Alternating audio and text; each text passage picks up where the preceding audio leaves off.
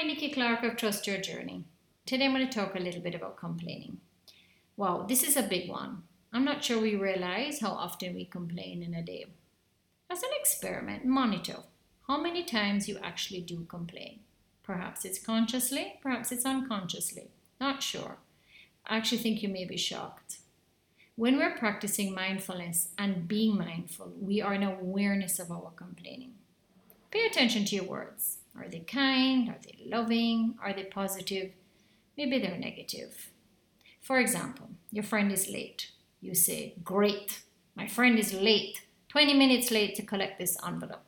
Try spinning it to, Yes, I finally now have 20 minutes extra to make that call I've been meaning to do from this morning. Immediately, there is a shift in your energy and your mood. Thoughts equal energy. You'll be so surprised how much increased energy you will have from the result of this shift. Thanks for tuning in.